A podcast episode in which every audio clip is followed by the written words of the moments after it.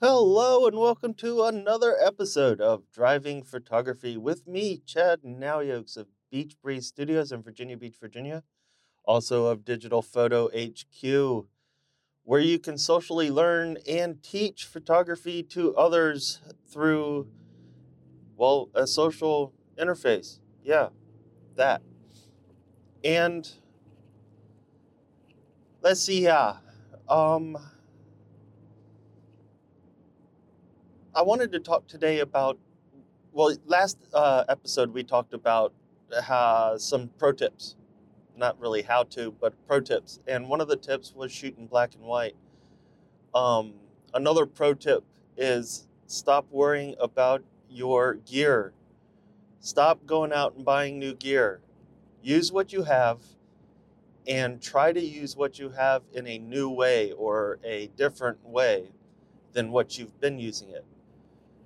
Um, shoot crop if you have a full frame sensor. Shoot full auto. I know. Don't don't tell anybody I said that. Oh wait, it's on a podcast. Shoot full auto if you shoot manual. Shoot manual if you shoot full auto. Try out all your settings. Try out all of your settings in one shoot. Um, shoot in shutter priority, aperture priority, uh, a whole bunch of different stuff. Just try shooting high ISO, try shooting black and white, try shooting, uh, I don't know, low shutter speed. Use your flash with a rear curtain sync. Um, all kinds of different stuff. Anyways, in this episode, I wanted to talk about shooting black and white photography. So, black and white photography is something that most people use uh, secondarily. They um, shoot color, they shoot on location in color and everything, and then they see a picture and they're like, oh, let's try that in black and white. And then they use all the filters and everything in Lightroom or whatever else you're using at that moment. So uh, try shooting images for a weekend or a session or whatever with your black and white settings on. Also, think about what black and white film looked like. It was more grain, uh, it was higher contrast.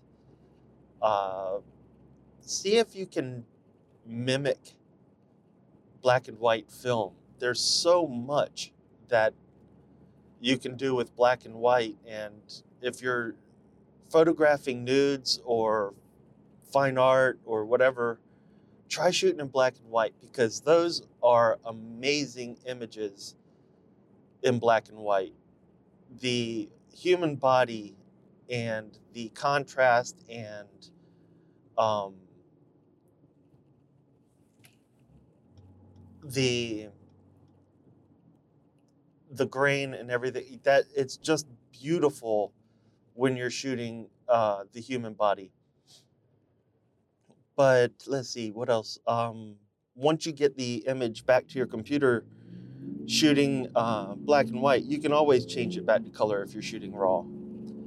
Um, that's another thing. If you another pro tip uh, shoot jpeg maybe not for a production uh, shoot, but just as a personal project or whatever, shoot JPEG and do all your settings in the computer. Set it up so that the, or not in the computer, in the camera, set it up so that the image is as it should be in camera and see if your images come out the way you would like them to be and um,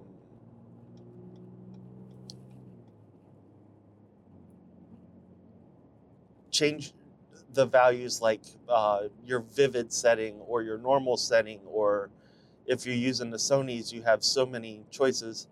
Um, the new Canon has a lot of choices. There just try to shoot JPEG and see what happens. Uh, see where you can try to get the best JPEG out of the camera that you possibly can so that you don't have to edit it. When you can do that and you're shooting raw, you are going to be much faster in your post product production. You're going to be happier with the images that you get out of the camera because they're going to be much better. And uh, shooting JPEG black and white will not allow you to go back to color when you get back to the computer. So, unless you want to hand paint it, which is always fun too. Um, shooting black and white JPEG is definitely a fun way to shoot some black and white images and get some really, really uh, nostalgic and interesting images together. So definitely give that a shot.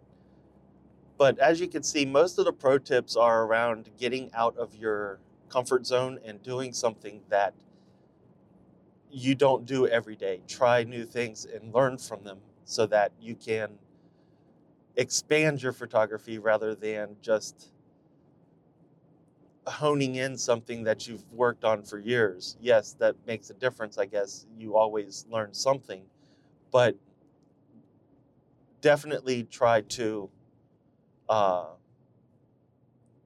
get out of your comfort zone. Anyways, that covers it for this episode. I hope you had I hope you learned something and had a wonderful time and see you next time. Enjoy the journey. Bye.